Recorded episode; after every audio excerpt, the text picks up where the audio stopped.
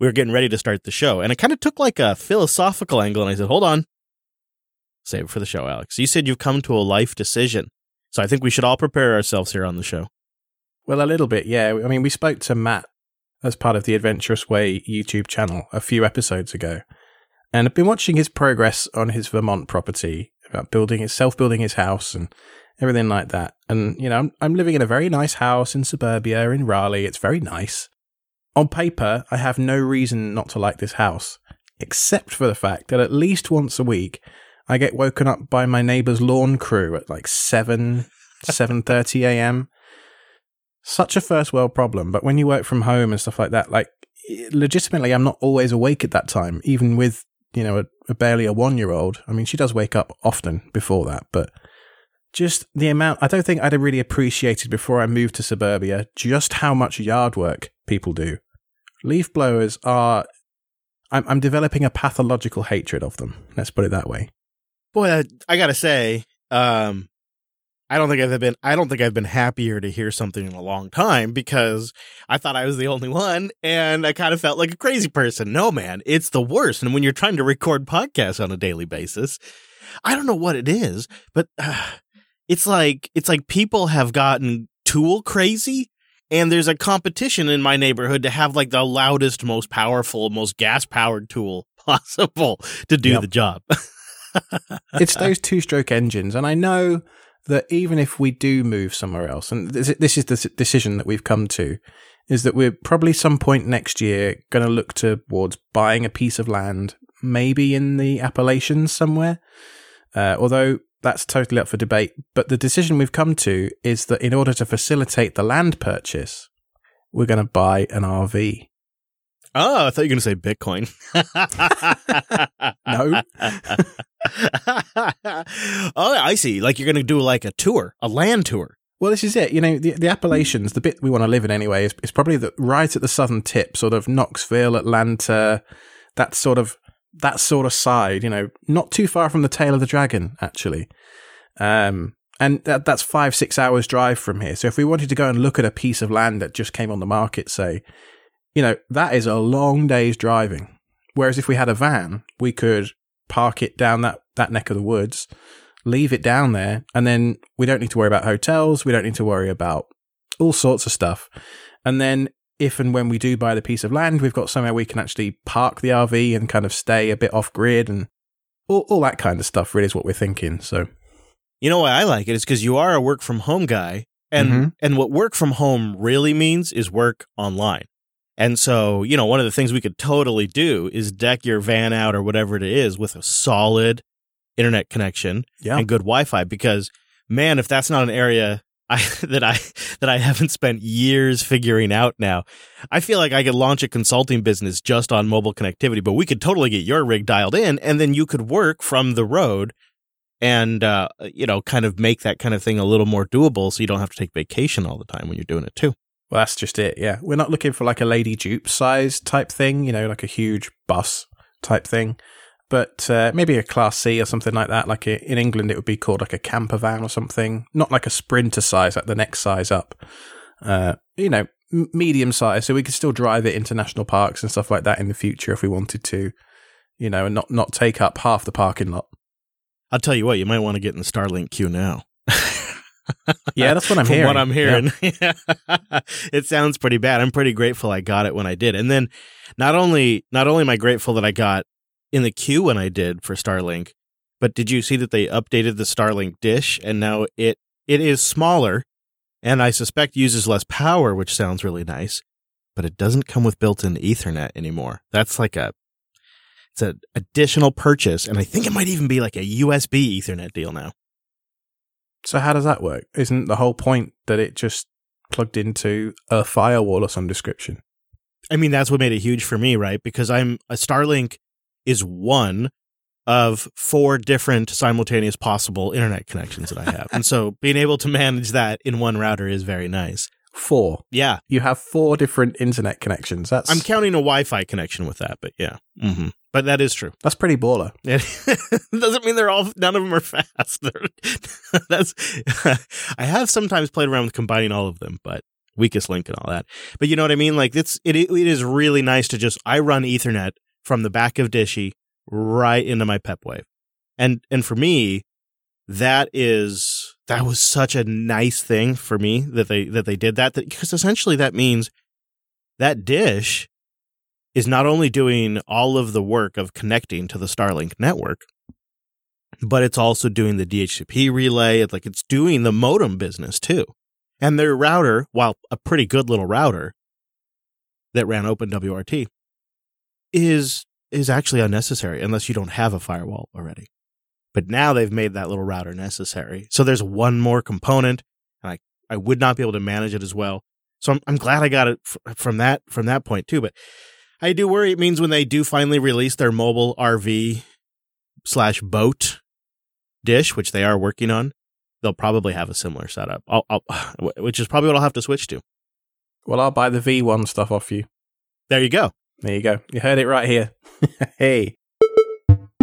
All right, so you text me during the week, and I was I was out doing stuff, and uh, I got a text saying, "Hey, hey, Alex, hey, hey, hey, Alex, uh, HedgeDoc is down. You know that's what we use for all of our internal show notes and stuff like that to collaborate. And you were just warming up to record LUP, weren't you? It was Tuesday morning here in the Pacific Northwest. Busy morning for us, and of course that's always the worst time to have something go down, right? because everybody's coming online here. Wes and Brent and I are all kind of getting online in the morning, and we're looking at the dock, and it's it's not working. And the, you know this happens when you self-host things. I mean, it's ne- ne- nothing's one hundred percent when you use a a service that is uh, hosted by a company either. Because you know when you think about it, all they're doing is self-hosting it, just perhaps you know putting a, a bit of a veneer in front of it for you. And you would hope some standards and good practices and well, good team organization behind the scenes. maybe. I don't know. It depends how good their SREs are, I suppose. Yeah. you hope they have some infrastructure as code and you hope they have a support system. So anyway, I have all those things. You know, you I am your SRE in effect. And it still happened. Yeah. Uh, so what happened was we use on Linode, we have an external disk which I formatted to ZFS so that I can do all the remote replications from the cloud of all the databases and stuff, backing up things like HedgeDoc and the Pastebin that we use and all the other self-hosted stuff that's on that that server. Um, it comes back to my my disk, so I do replication with ZFS. Turned out for some reason my Gmail app password that was doing the notifications of disk being full had stopped working and I hadn't noticed. And so I logged in to have a look at this disk on my phone via Tailscale, by the way. So that was a huge, huge boon for Tailscale. Like I hadn't set up the WireGuard profiles on my phone after downgrading it to Android 10 I talked about in the last episode. And I was like, oh no, how do I get access to this box? And Tailscale saved the day. So uh, anyway, the ZFS drive was full, so in the end, it was a simple matter of logging into the Linode web interface, adding an extra 50 gig to that disk, which is just so easy. I mean, I did it on my phone in, you know, I was watching my daughter in the tumble gym through the glass. Uh, and I was trying to do it all on like JuiceSSH, trying to do all these, you know, extends FS, blah, blah, blah, blah, blah. And, you know, in, in the end, I sat down with a real keyboard at home and 15 minutes later, the problem was solved. But uh, let that be a lesson, kids. You've got to set up monitoring alerting, but also monitor your monitoring because if right. that ain't working, if your alerting isn't working, then um, you're going to get a text from an angry Chris. it's funny that like a couple of outages that we've talked about on the show, both were like Google account related. That's not lost on me. That's kind of interesting. Uh, but the other thing that I've been thinking is like, I wonder if we could convert the back end storage for HedgeDoc to object storage. That's what we've done with a couple of other things like Nextcloud.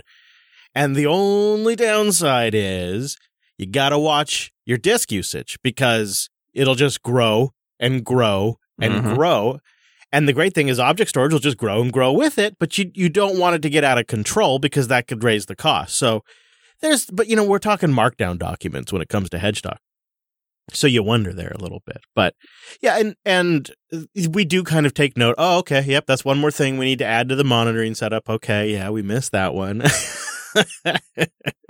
and you know, we were we were able to actually scramble and, and just use the public instance of HedgeDoc. I realized, like, well, I guess, I guess I could go use that. Uh, and by the way, if you're not using HedgeDoc and you you like the collaborative editing features of Google Docs, but like something that does Markdown, man, as a team, do we just use the crap it's, out of it? It's so solid as well. I mean, there was nothing wrong Yeah. with the app; it was just out of disk space. Yeah, I have been on the other side. I haven't really had an outage so much. You know, I mean, you could chalk this up. This is truly maybe a bit of self hosting regret. Like, Mm. out of all the things I've self hosted recently, I pretty much feel like they were all a solid decision except for Matrix, specifically the Synapse server. And I, I think that if I was just setting up a Matrix server for the JB team, or like my family or friends or a small project, it would be problem free practically, man. It'd be really easy. But that's not what I did. I set up with, of course, the help of Wes, a matrix server for the Ju- Jupiter Broadcasting community at colony.jupiterbroadcasting.com. So Matrix is this new open source implementation of think it, well gosh it's it's hard to explain because Matrix itself is not a chat. It has chat clients like we have web clients, right? So there's Element, which is a Matrix client. And in the Element Matrix client, it's a lot like Discord or Slack. It's if you're familiar with those kinds of group chats or IRC of, of Days Gone, but uh, a little more a little more modern with a lot of the inline chat features that people expect. And then on top of that is there's other features like VoIP calling and, and file transfer and all kinds of things. Matrix itself is a protocol with a series of functionalities. I mean, its you could big use thing, Matrix. though, isn't it? Is that it's decentralized. Yes, and it's federated. So there's a matrix.org server. We have a colony.jupiterbroadcasting.com server. There's a Fedora server. There's a GNOME server. Much like you'd have your own IRC server, you can run your own matrix server. Much like we have a Discord server, right? But that Discord server runs on Discord systems and it's managed by Discord. The difference with Matrix is you get all that Discord like functionality, but you host it, you run it. Uh, but a federated chat system like this is no small task because it has to be aware of what the rest of the federation is doing. You have to have user accounts that can exist on both systems. And what ends up getting exposed is a lot of paper cuts for managing the system. Like here's an example of just what happened this morning. And this isn't this isn't a big deal. Right? But this is just what happened this morning. I got a message saying, "Hey Chris, uh, I noticed that uh, the the logo image, the PNG that you're using for your matrix space, uh, it's too large for some servers. And so we're getting reports that your logo isn't displaying for a fair amount of users. And, you know, that's like, oh, okay. Well, I guess I'll upload a smaller image, right? But there's really no standard there. Different clients have implemented different restrictions, servers have different different restrictions. And it's it's a great example of a daily little task you have to do, like some little small tweak or adjustment to to participate in the wider Matrix community. That probably should just be handled by software.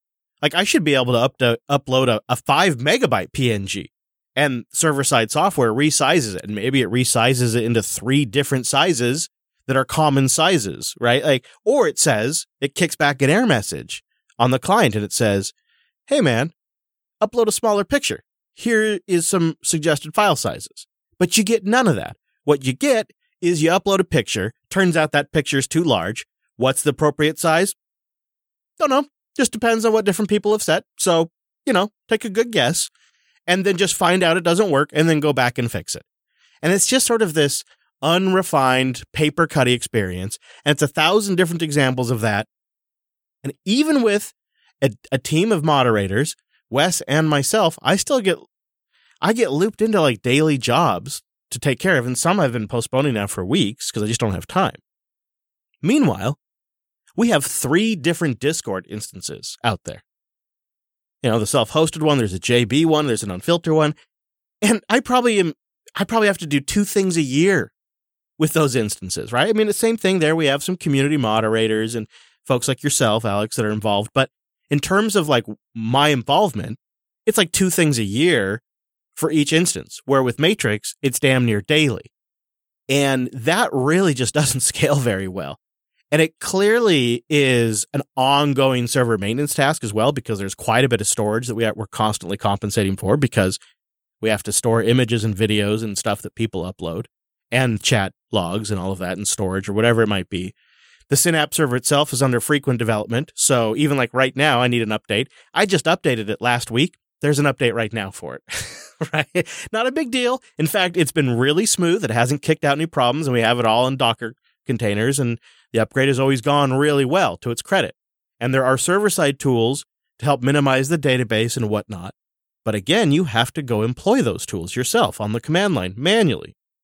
And it's just disheartening because as a self hosting advocate, it's so clear to me now that I've been running Matrix for a little while, a Synapse server, that it is exponentially simpler to just go the Discord or Slack route than it is the Matrix route.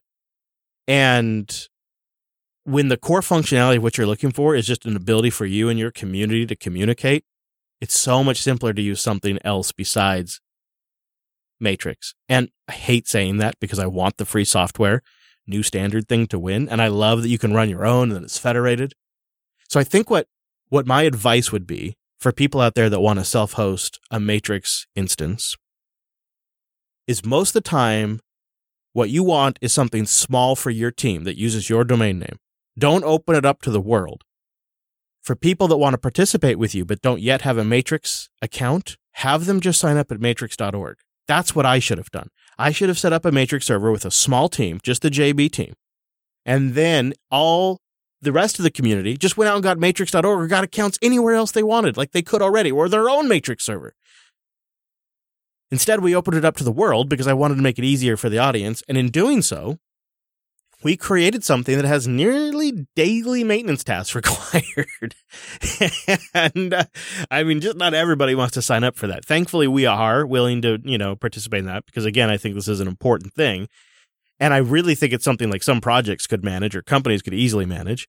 And there are hosted solutions out there as well, but I do regret the way we deployed it. Looking back at it, the jupiterbroadcasting.com matrix server should have just been for jupiterbroadcasting.com staff.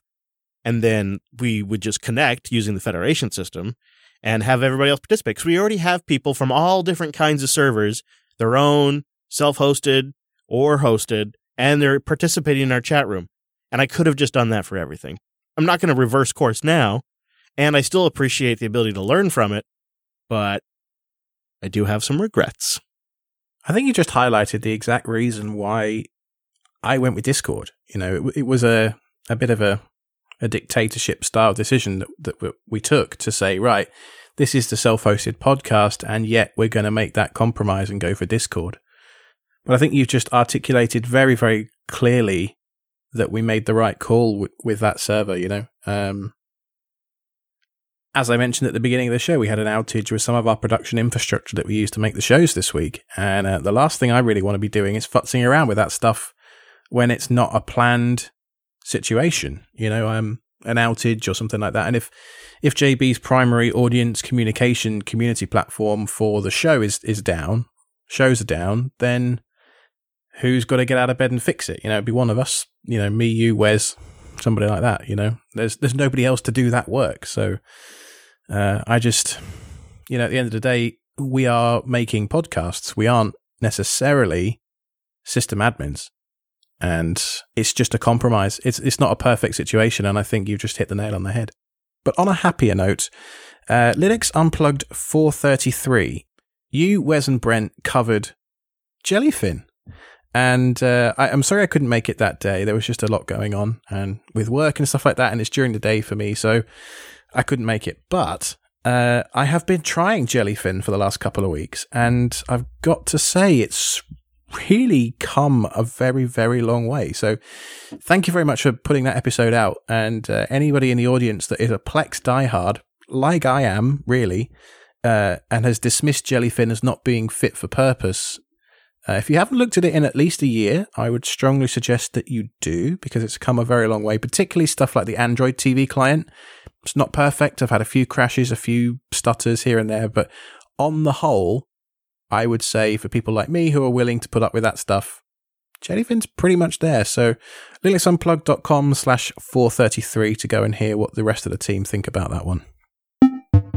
Linode.com slash SSH. Go there to get $100 in 60 day credit on a new account, and you go there to support this here show. Linode is fast and reliable cloud hosting. You've got to try it, maybe for your next project or use it as a research and development lab like I have been this week. And honestly, Linode, you got me because of the performance. I mean, when I first started using Linode, it was before they were a sponsor. I didn't have like an obligation or a sense of like, I got to do it here. No, it was just, I chose Linode because I compared it to other things and they had the best performance and the best prices and the best dashboard. Now, it turns out they also have the best customer service and they love, they love the technology all of this is built on. So that sort of permeates the company culture. That's stuff I've learned now a couple years later. It's really great too to watch Linode go. They've been doing this for 18 years and they are not staying still. They have been rolling out PCIe NVMe storage and it is a game changer for certain types of applications. If you think yours might be one of them, like a database or maybe an e-commerce site, something that needs a lot of access to the disk, simultaneous connections, that kind of stuff, NVMe can be so great. Way more IOPS per gigabyte than traditional storage. So if you're a performance hound or you got an application that you think could really take advantage of Linode's new storage, go to linode.com slash SSH and sign up. Get that $100 credit. And now you're a customer. Contact their customer support and start working with them on NVMe storage options. See what makes the most sense for your application. They have absolute experts there that can help you figure this stuff out and they have 11 data centers around the world. So you're going to find something that's near you, your friends, your family, or your customers. And they are their own ISP. So the nice thing there is if you want to have something in multiple different data centers, the connection between those data centers is screaming fast. Every single time I have a Linode system and I do a system update, I, I just am so thrilled at the experience of downloading packages because they do it locally. They cache the packages there. It downloads so fast my terminal can hardly keep up with the package updates flying by my screen. That kind of stuff, I just love it. And it, they're just they're just really simple to use too. Like you can go get something up and going like the new Next Nextcloud release in like in minutes. It's it's kind of ridiculous, really, considering how long it used to take take it back in my day. Uh, or you can do it all yourself. Then you can kind of have the back in my day experience. Go learn something, go try it, maybe put it in production. Linode.com slash SSH. Time for a Docker segment then. I think don't think we've talked too much about containers and Docker and, and that kind of stuff in a while. And you've been trying out Portainer. I uh, I just can't see the point of a, a Docker GUI, but can you? I started to get it. You know, this comes in all the time. Uh, I tried two Docker GUIs this week, actually. So my first one is Portainer. That's probably the most common one that we get an email about or something goes by in Discord, maybe. I hear about Portainer all the time. And I it did it clicked with me a little bit more this time, Alex, when I pointed Portainer at systems that I haven't been using in a while, like somebody else maintains them, and then I wanted to like poke in and see what's going on. So like from a like discovering what's going on and that kind of stuff, Portainer was pretty neat. Now, if you're not familiar with Portainer, it is a web UI that sits on top of it runs in Docker and it sits on top of your Docker host, or it can connect to a remote Docker system, either via the Docker API or their Portainer agent, or just through direct Azure integration if that's your choice. And then what you get is a management GUI that's pretty sophisticated and it substitutes some common Docker parlances like Docker compose files for Portainer stacks and uh, things like that. And it gives you a way to visualize everything going on Docker wise on your system. And you can look at multiple systems. So that's one thing that's kind of nice is you can install Portainer like I did to my compute module 4 on my OpenSUSE Tumbleweed install. And then I added other remote Docker hosts to that Portainer instance. And that's kind of nice, right? I like that. And uh, I, I, I tried really hard to love it because I thought, boy, wouldn't it be neat that to just bring all of the JB systems into one Portainer management instance and keep tabs on all of them? Because in total, we, I mean, I don't know, 30, 40 containers of different applications that we're running. Um, I would say 70% of those are for behind the scenes software that we use to produce the shows, maybe 60%. And um, I, I don't know how diligent we are about about staying on top of those updates.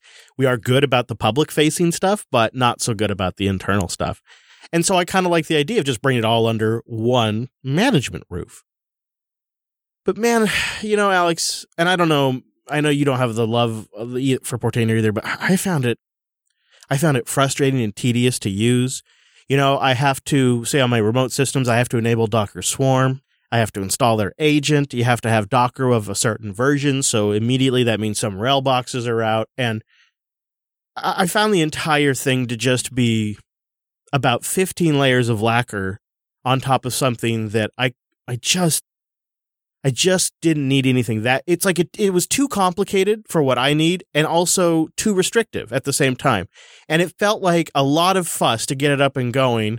And I don't really see it scaling out itself long term without getting to like some paid version of Portainer, which I really have zero interest in doing.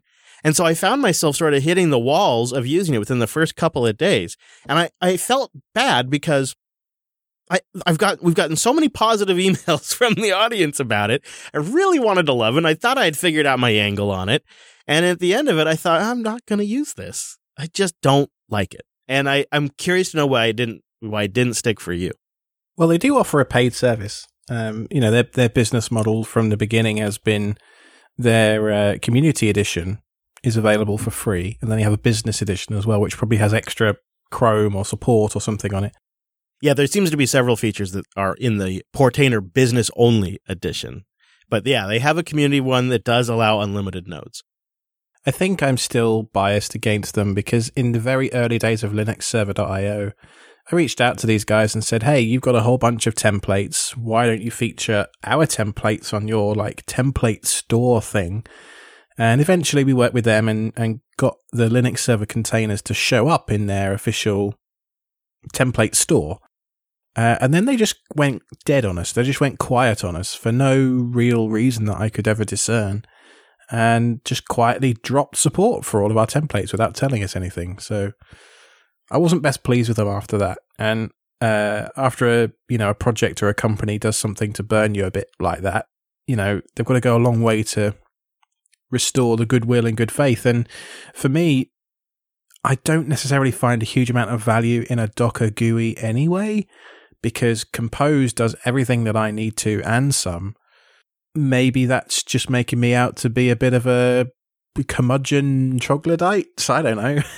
but, Old uh, man Alex. yeah, maybe. But, you know, at the end of the day, it, it all it's doing is adding complexity, you know, and this is true for a lot of GUIs, you know, Unraid is one of them, TrueNAS Scale is another, OpenMediaVault, Portainer, a lot of these things that you can use to self-host different services, you've got to learn their specific quirks and incantations of how that particular developer expected you to go through their particular UX flow and if you don't follow that, you can very quickly end up in a situation where, oh, well, you should have just clicked this. You should have just checked, or you could have.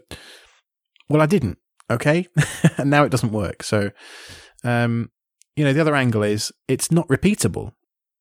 So this is what I was going to ask you. Is like, aren't we kind of solving the wrong problem here with this?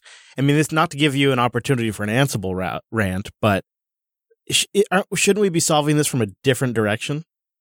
Yeah, it's a solution looking for a problem. It really is. And uh, you should have, and this is, I'm just going to go in the closet over there and get my soapbox.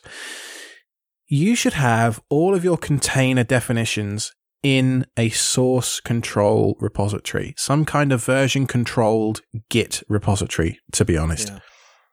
There is no real reason why, even even if all you're doing is just copy and pasting your Docker Compose file from your system that you manually go in and edit once a week, once a month, whatever it is, uh, and then just copy and paste that into GitHub and click save. There is no reason why you shouldn't be doing that, and that will get you 99% of the way towards doing what a lot of big companies do anyway. Um, so I, you know, I, I just look at Portainer and I lump it in with a lot of other GUIs, and I think, what what are you doing that I couldn't do myself? And the answer frequently is nothing. Let me see if this shifts your opinion. All right. Couldn't you make that same argument for OPNsense? Like imagine somebody who's super familiar with firewalls and routing and all of that on Linux. Like they just live and breathe it. They would probably look at a solution like OPNsense and go, yeah, it's kind of the same thing. That's my opinion. See, that's the perspective I was trying to take at it. Yeah. No, I totally agree. And it's for that reason that I separated out my DHCP and DNS whenever episode it was a, a few months ago uh, onto a Raspberry Pi, which has been super solid and is living in version control. And now, if I want to update a DHCP lease, I just go in and edit the file, and my continuous integration deploys the stuff, and off I go. You know, but that's not for everybody. You know, those skill sets, you know, they do require a bit of knowledge about how you know CI systems work and all the rest of it. Um, but just editing a config file is pretty straightforward, and I think a lot of people would be kind of amazed at how simple something like iptables actually is to to operate if they just took the time to learn it. I just wonder if maybe the argument isn't spend that time learning something like like GitHub and Git or Ansible or some system instead of spending the time learning Port- Portainer. Not that Portainer is bad, but if you could learn some sort of configuration management where you could deploy your systems repeatedly and you could make a central change and then deploy that change, if you could take the time you spent learning Portainer and just learned how to properly utilize something like change control and change management with Git, uh, uh, that would be a skill set that would pay dividends for all your systems, right? And not just your Docker ones. And here's another benefit, which may or may not apply to you in your specific situation. But I wrote a role for Ansible that spits out a rendered Docker Compose YAML file three, four years ago, uh, just just about when I was emigrating, actually.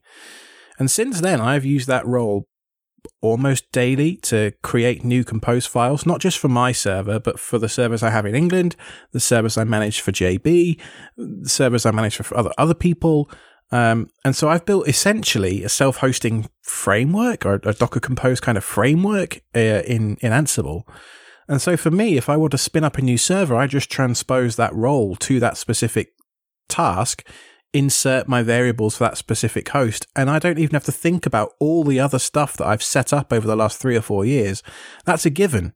That's done. I, I never have to think twice about what list of default packages I have on a specific box. Like I know that I've got HTOP. I know that I've got, you know, all these other things on there. And, uh, that it just truly is the power of config management. I don't really expect to get onto config management in this conversation, but here we go, anyway. so this isn't a specific rant against Portainer in particular, but more a rant about GUIs and non-repeatable UX flows and stuff like that. Uh, you know, if you have to click through a, a wizard to set something up and then you don't get a repeatable experience at the end of it, it's not for me backblaze.com slash SSH. Get peace of mind knowing your files are backed up securely in the cloud with Backblaze. You guys know Backblaze. Now go get a free trial, no credit card required, and support the show. Backblaze.com slash SSH. Unlimited computer backup for your Mac or your PCs for just $7 a month. Your documents, your music, your photos, your videos, your drawings, your projects, all of your data. And the nice thing is with Backblaze, you can restore your files anywhere. They have web restore, they have an app for restore. And if it's a lot of data, if you ever get in that position, they even have a restore by mail program. You purchase a hard drive, they'll overnight it via FedEx. After you restore it, you can return the hard drive for a refund. How great is that? And one of the things we've heard from the audience when they started trying out Backblaze is the mobile app's just a great way to get access to your files that you wouldn't normally have on quote unquote cloud storage. And they're stored there securely. In fact, over 50 billion files have been restored for Backblaze customers. How cool is that? So go get a fully featured, no credit card required trial at backblaze.com slash SSH. Visit backblaze.com slash SSH so they know you came from here, supporting the show, you know, all that kind of good stuff. And you get that 15 day free trial. That's nice, isn't it? You guys know Backblaze. Now it's a chance to try it out 15 days for free. Backblaze.com slash SSH. Go there, play around with it, and start protecting yourself from potential bad times. Start today at backblaze.com slash SSH. All right, at the risk of my soapbox not quite being put away properly, uh, there was another GUI appeared on Reddit. I think it was this morning or yesterday. Uh, Lazy Docker. Have you tried this one out? I had to after I saw it take off in the Discord. I saw somebody going on about it, and I thought, let's go try it out because it's a simple Go app and it's a command line tool. So I put some screenshots in the show notes if you want to see it on my CM4. And um, well, let's see where to go with this one, Alex. I actually kind of like Lazy Docker. First of all, you can also get it pretty easily on the Mac or Windows. It's in Chocolatey and it's in Brew. So that's really nice. And then, of course, if on, you're on GNU slash Linux, you just need to have Go installed and you just run the binary. And what you get is an ncurses style clickable interface that lists your running services, containers, images, and volumes. And then, so for example, you could click if you have mouse support in your in your console or if you're SSH from a desktop that has a mouse, you click the running service, you can get your config information, or you can get your uh, Docker Compose file, or you can get process information, or you can even get like a top style chart. I've got to go and check this out. This looks really pretty cool, actually. Yeah, I actually thought it was not bad because you can, it's so simple because most systems already have Go these days. You can just curl it right down to a box and run it. And what I, what I, what I got out of this that I was hoping to get with Portainer, but what really got it with Lazy Docker was it was a great way to jump on a system that I haven't been logged into for six to nine months and just get an overview of what's going on, where the Docker volumes are at, uh, what processes are in there. And I have to say, when I did that, I discovered that one of the containers was constantly restarting every few minutes. And I hadn't noticed because it'd been up every time I connected to it. And I wasn't actively looking at anything. I wasn't checking the logs for that container and I hadn't like gone in and looked at that particular one. I just just was on the box and got an overview and thanks to lazy docker noticed that oh yeah look at this one this one's restarting every few minutes let's go see what's going on and i could see the i could see the logs and everything right there this is 100% the only use case for a GUI that makes sense to me. Is yeah. just that dashboard aspect. You know, you can look at a graph, you can look at whatever, and it gives you just that big picture that a, a terminal kind of, sort of, sometimes gives you. Uh, but this has some nice extra features. Yeah, and you could do it over an SSH connection, which I really appreciate. You know, Portainer, it's nice to be able to centralize everything and have it web based, and there is a there is a time and a place for a web based tool. But there's also a very important time and place for something that runs inside an SSH connection, like you just recently did. Like sometimes you just have SSH, you don't have a lot of options, and you need it to be there on the command line. And that's what Lazy Docker did for me. And the fact that I discovered one of my containers was having an issue was just kind of a bonus. And it's a great way to re reconnect, or I guess what, reassociate yourself with what the hell's going on on a box if you, if you haven't been on there in a little bit. I've got another one for you that is uh, it's, part of Docker actually. Just log into a box that's running a few containers and type Docker stats. Mm, it is okay. pretty much like HTOP or top, I suppose, for all of your containers. It will show you the name of the container, the CPU usage, the amount of memory that's being used, net IO, block IO, all that kind of stuff, and also how many PIDs that particular container has created. So I can see, for example, here that Plex needs 140 PIDs within that container, whereas, uh, say, something like a simple Nginx container is like seven. Yeah. Oh, this is great. I'm looking right now. oh my gosh. Some of these are such hogs. Yeah. It's shocking how, how, bad some of these are. The Java apps in particular. So the, the, the worst offender for me, I've got Booksonic running and I've actually used Docker Compose's spec to limit it to one gigabyte of RAM. So for those of you that don't know, Booksonic is an audiobook friendly version of the Subsonic Java based server that is now like a decade old or more. Uh, and this thing, it runs like a pig. I mean, it's uh, it's using 900 megs of RAM to just sit there and do nothing. I mean, you know what we need is do you remember like there was the maybe you don't this might have been before your time Alex, but uh, in the old init systems of Linux of yore, there was like this xinetd And what it would what it was is it was like this this master process that would open a port on behalf of a service on your system, but to save resources, it would leave the service stopped until it received a connection on that port, and then it would start the service in the background and forward the connection and make it all transparent to the end client. So the first time, maybe it would be slow for the end user, but their connection would get forwarded once the service came on and everything would connect from then on. It would be fast. And what we need is something like that for Docker containers because I have a similar thing where I have containers that I use a couple of times a month, but they're running 24 7.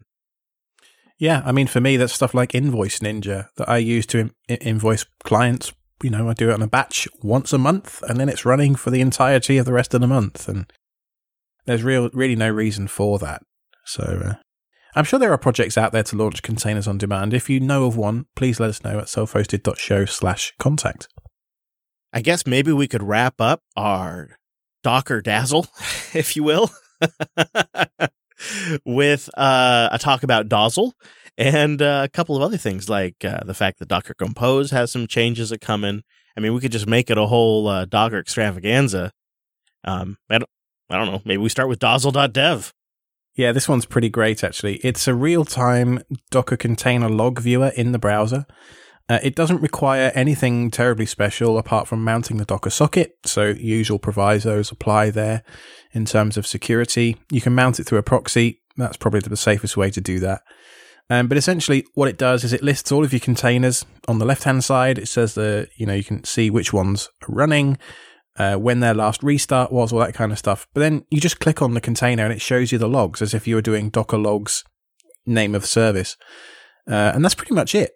That's all it does, but it does it really, really well. Yeah, and it helps it helps you search through the log and find stuff. It has this really nice real-time search function that is super useful. And after my experience I had earlier with uh, realizing that one of my containers was actually restarting frequently, kind of realized I could use something like this. So I'm going to take a look at Dozzle and uh, and maybe maybe I'll throw it on a machine. I talked about this one on Linux Action News, but it's worth noting here since we're kind of on a roll. Docker Compose is changing from like a standalone Python thing to inside Docker itself. So I think the way this is going to work, Alex, is existing Docker Compose commands will just kind of map to the new Docker Compose commands. But instead of it being like Docker dash compose, the new proper syntax will just be Docker space compose because it's now inside the Docker app and not a separate thing. Yeah, just as if Docker needed to be even more monolithic, they are unbreaking out the separate project that is Docker Compose and bringing it in house. So I think this is a, largely a bit of tech debt that they're addressing here.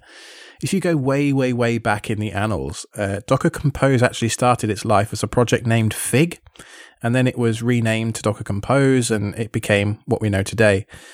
Um, you know, in terms of this change here, not a lot is going to change besides the invocation that you need to need to use. Uh, although they do say that if you still use the hyphen, so Docker hyphen compose, they're going to put in an alias that will effectively uh, just it will just continue working as you expect. Um, there should be full backwards compatibility with existing Compose files, although there have been some small changes to the Docker Compose spec. So if you're seeing errors, that could well be why. More than likely, though, it's probably your YAML indentation that you screwed up, so make sure you enable whitespace in your editor.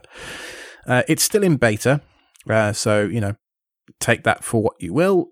You know, here be dragons, all that kind of stuff. Um, but uh, there, there are some nice things in it. You know, largely though, like I say, it's a it's a tech debt style uh, addressing tech debt style release, and there isn't much really in terms of new features here for normal people but the developers no. are very excited.